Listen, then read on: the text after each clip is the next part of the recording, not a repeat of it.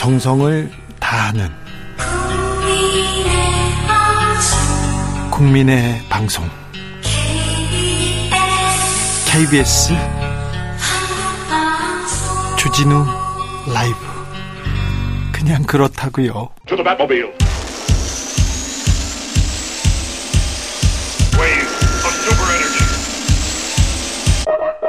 주기자의 1분 윤석열 대통령이 미국에 있습니다. 그런데 미국에서 뉴스는요, 바이든 대통령의 대권 선언, 그리고 독수리 이야기로 채워져 있더라고요.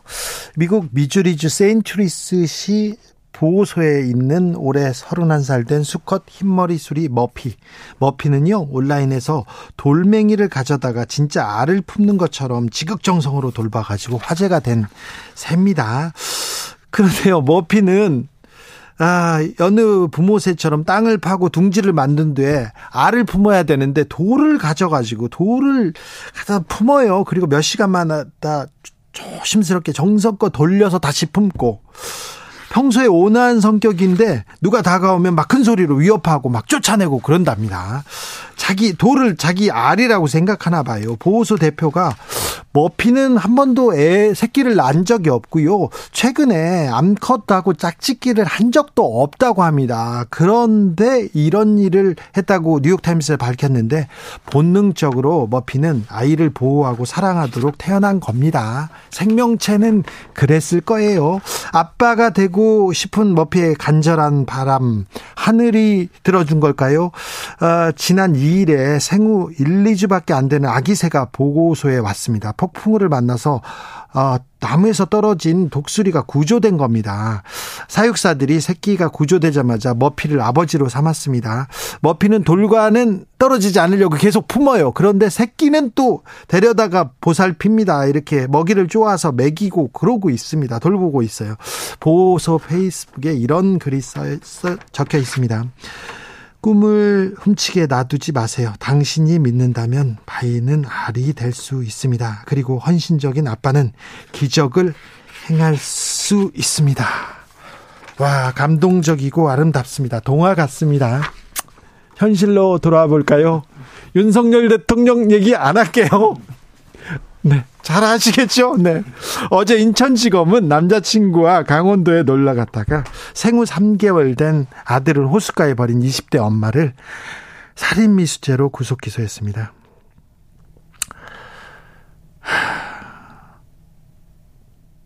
3일 된 아이였어요. 3일. 3개월이 아니고.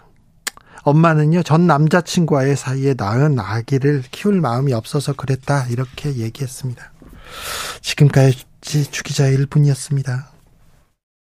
Long, long 아이고, 우리 아버지가 지금 미국에 가서 정상회담을 벌였습니다. 안보에 대해서는 뭐, 뭐, 문서를 받았다고 워싱턴 선언했다고 이렇게 큰 소리를 치는데, 아이고, 경제, 밥, 먹거리는 잘 챙겨왔는지 그 얘기가 없어가지고 아, 걱정이다 그런 사람들이 많은데요. 잠시 후에 저희가 자세히 이렇게 들을게요. 지금 흐르고 있는 노래는 돈 맥클린의 American Pie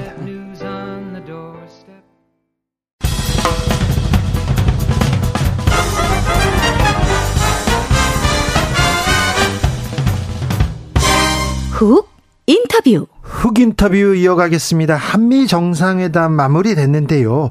안보 현안 얘기는 나오는데 경제 이슈는요. 민생 현안들은 테이블에서 어떻게 오갔는지 좀 분석해 보겠습니다. 전 국립 외교원장 김준영 한동대 교수 모셨습니다. 교수님 어서 오십시오. 네, 안녕하십니까. 한미 정상회담 어떻게 보셨습니까? 결과 좀 총평해 주십시오. 전반 일본처럼 뭔가 빈잔이었다. 빈잔이었어요. 반잔도 아니고 빈잔이었다고 생각합니다. 그러나 네. 우리가 걱정했던 러시아와 중국 그 부분을 말했던 대로 그대로 넣어서 큰일 날 뻔했던 부분은 공동 성명에서 빠져서 네, 얘기 없더라고요. 천만 다행이다. 천만 다행이다. 네. 그래도 불씨는 남았다. 예, 예. 알겠습니다. 아, 천만 다행이다. 하지만 뭐 얻은 건 별로 없습니까? 아니 이 워싱턴 선언에서 네. 아니 북 핵 협의체도 만들고 문서화했다 뭐 이런 얘기 다 나오던데요. 네. 이거 좀 잘 잘 이해하셔야 됩니다. 정치자분들. 네. 자, 우리가 보통 해구산이라고 얘기합니다. 네. 그 우리가 비, 정치적으로 또는 일상적으로 해우산. 그러니까 네. 우리는 핵이 없지만 네. 미국의 핵무력에 의해서 우산처럼 보호받는다는 뜻입니다. 네. 근데 이게 이게 군사적인 걸로 확정이 되면 이걸 확장 억제라고 합니다. 근데 네. 확장 억제는 해구산도 있지만 재래식 무기나 이런 것들을 통해서도 또 전략 자산을 통해서도 얼마든지 할 수 있습니다.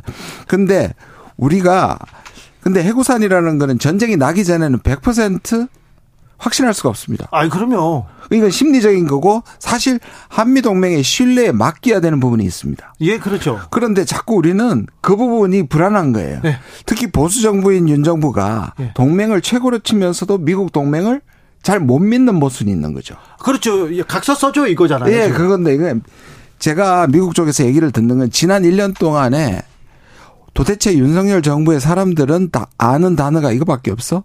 확장 억제, 확장 억제, 확장 억제. 실제로 거의 모든 것에 올인한 겁니다. 그러니까 경제 문제라든지 다른 문제는 우리가 미국과 협상해서 뭘 미국을 설득시키지 않아, 않았고요. 네. 전혀. 네.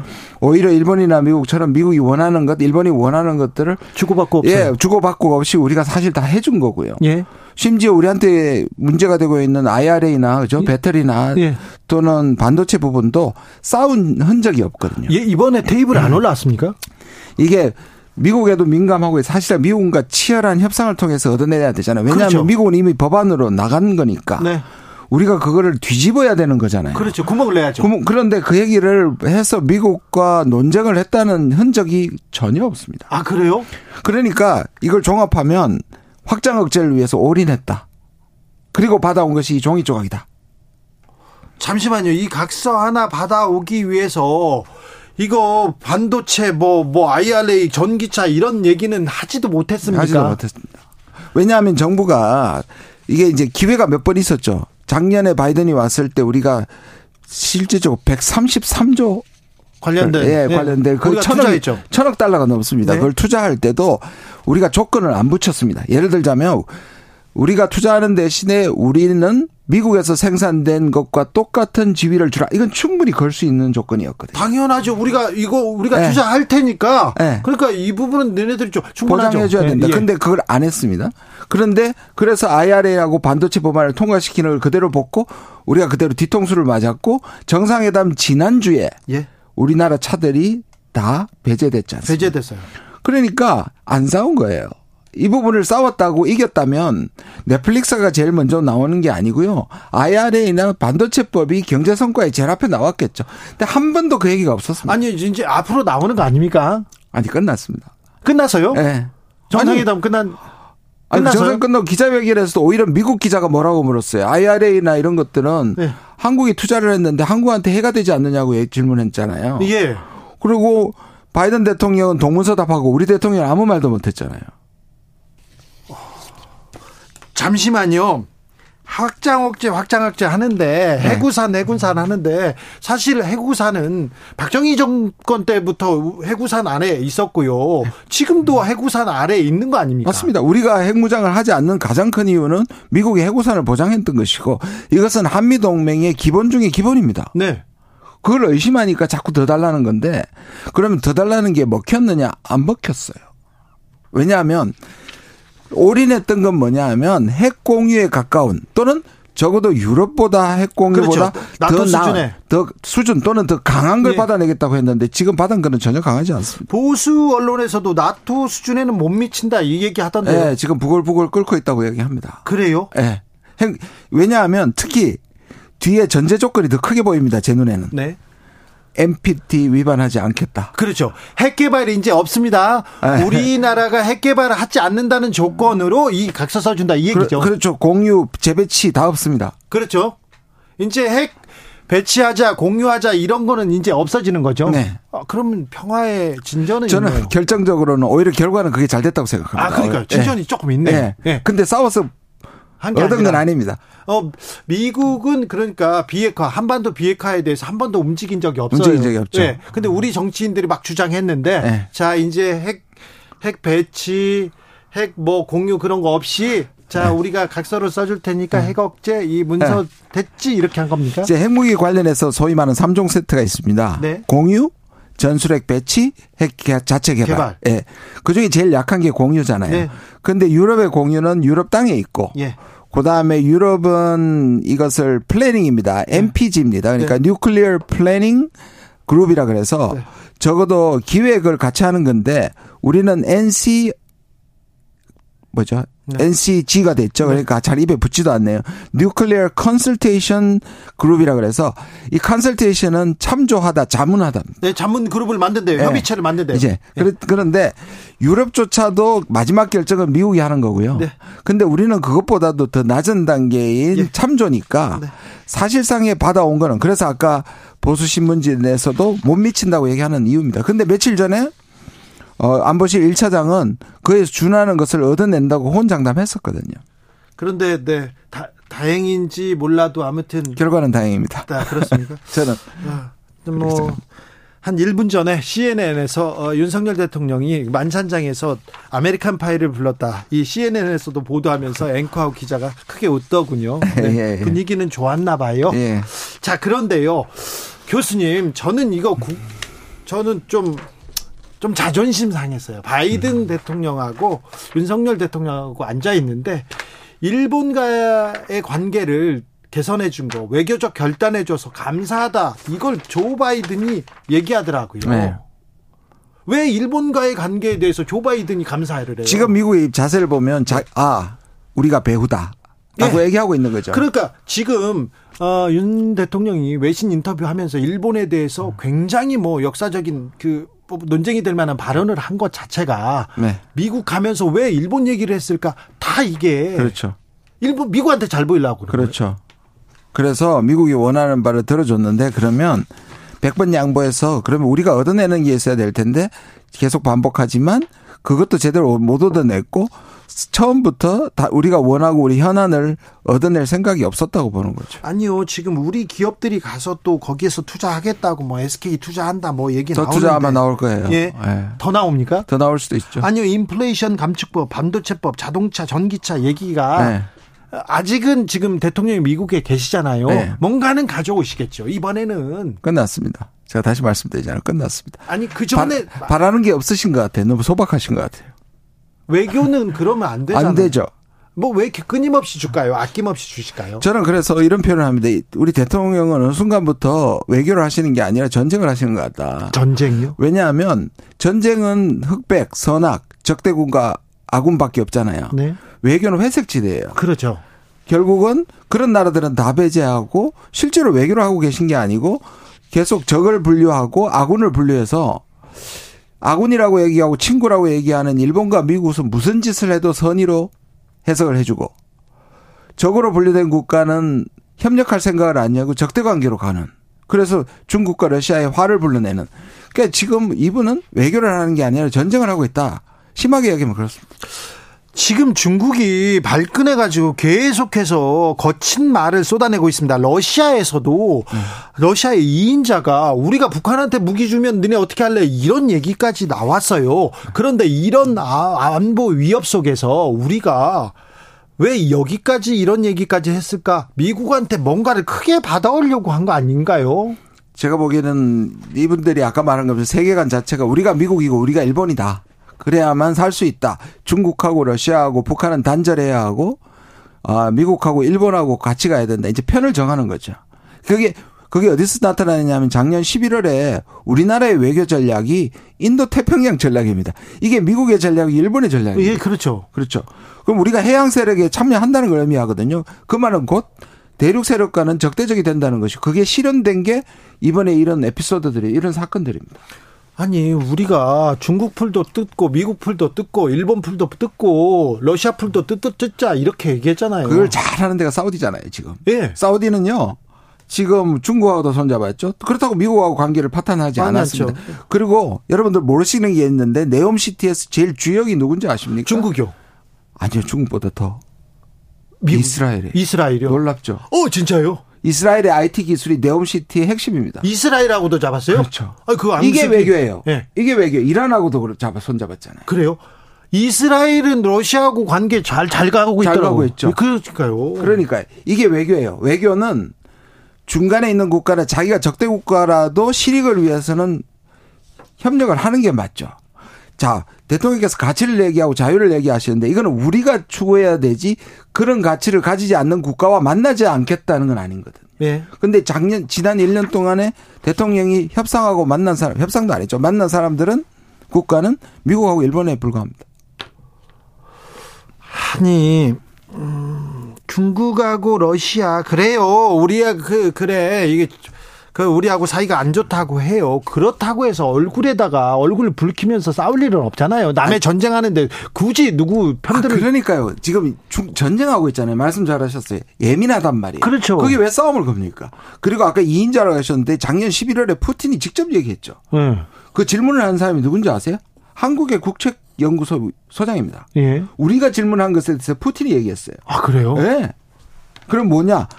한국이 지금 우회 지원을 해가지고 북한에게 아 참 우크라이나에게 무기 지원을 하는데 이거 계속하면 한일 관계가 파탄 날 수도 있다고 얘기했고 또 이어서 그러면 우리가 북한에다가 무기를 지원하면 좋겠다고 똑같은 말을 했는데 그 말을 했음에도 불구하고 우리가 이렇게 얘기하는 거죠. 오히려 도청 사실이 났을 때 네. 합리적인 대통령이면 이럴 겁니다. 미국이 압박을 받아왔으니까. 근데 니들이 제대로 정보를 관리 못해서 유출해서 이제는 못 돕겠다. 그렇죠. 라는 레벨 그 지렛대로 사용해야 되는데 그렇죠. 한 발 더 나가서 우리가 직접 돕겠다. 아니 이번에 미국에 가서 한 발 더 나갔어요. 아, 쪽 이게 애매한데요. 지금 그래도 직접 돕는다 살상무기 지원한다는 말은 빠졌습니다. 예, 예. 그런데 여지를 남겼어요. 예. 뭐냐하면 우크라이나의 경제, 안보, 정치에 대해서 계속 지원, 안보가 들어갔어요. 아. 그러니까 여지는 열어놓고 중국과 러시아가 너무 강하게 나오니까 약간은 이번에는 속도 조절하는 것 같은데 꺼진 불씨는 아닙니다. 네. 그래도 공동 성명에 그게 안 들어간 게 다행입니다. 아, 그래요? 대만도 마찬가지입니다. 대만도 대만 해협의 평화 안정이라는 것 들어갔는데 그러니까 그걸 끝나고 그다음에 이제 문제가 됐던 무력에 대한 현상 변경은 인도 태평양하고 연결시켰어요. 대만하고 안 연결시키고. 네. 그래서 요것도 피해 가긴 했는데 여전히 여지가 남아 있다. 지금 중국이나 러시아가 아마 곧 반응이 나올 것 같은데요. 중국, 러시아하고 그러니까 미국 한미 정상회담 하는데 중국, 러시아하고 이렇게 얼굴을 붉힐 필요가 있을까요?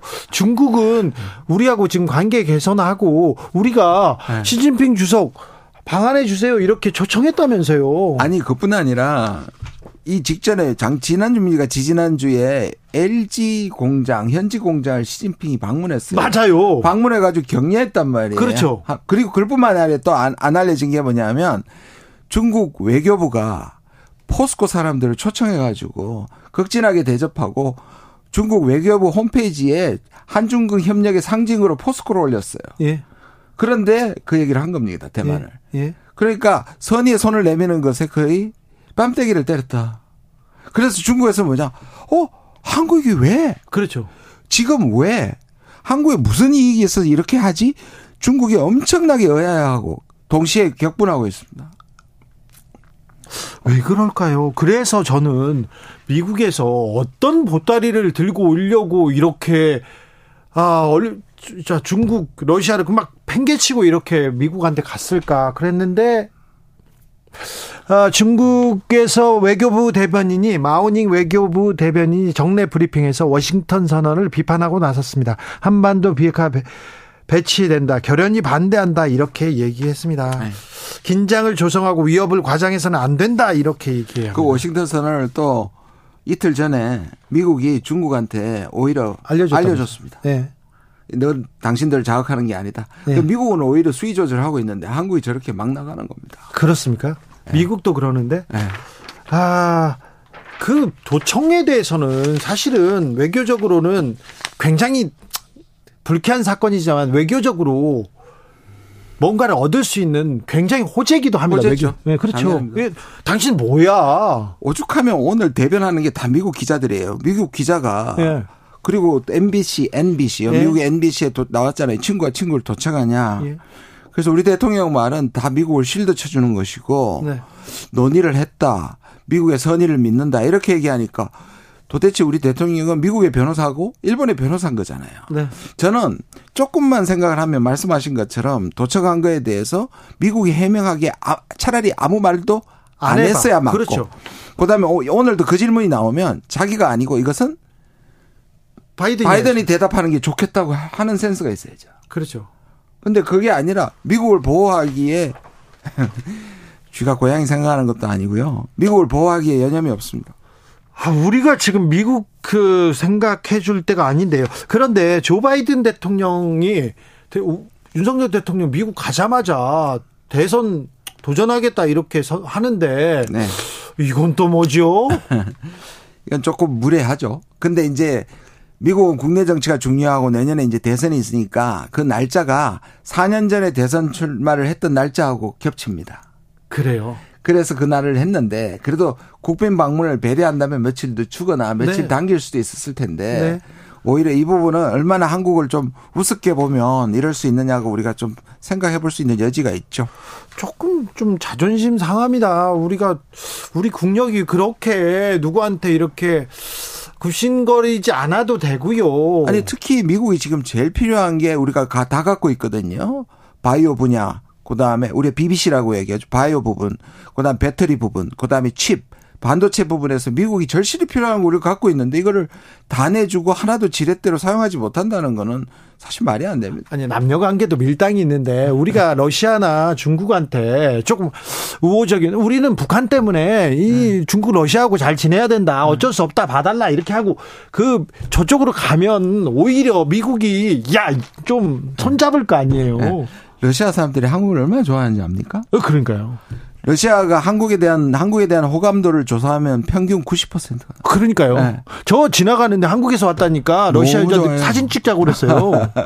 한국 식품도 좋아하고 향타 여러분 이 한국의 한 라면은 러시아 사람들이 1년에 6억 2천만 개씩 먹고 있습니다.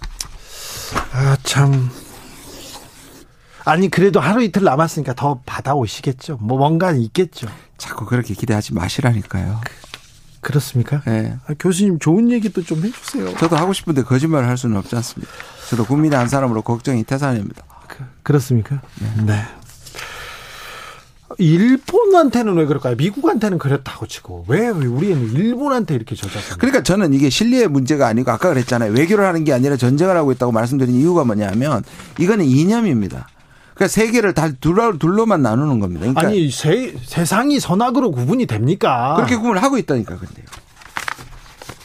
그러니까 시댁은 다 빠져나가는 거죠. 네. 여기까지 듣겠습니다. 네. 또 배우겠습니다. 아, 김준영 한동대 교수였습니다. 감사합니다. 감사합니다. 정치 피로, 사건 사고로 인한 피로, 고달픈 일상에서 오는 피로. 오늘 시사하셨습니까? 경험해보세요. 들은 날과 안 들은 날의 차이. 여러분의 피로를 날려줄 저녁 한 끼 시사. 추진우 라이브.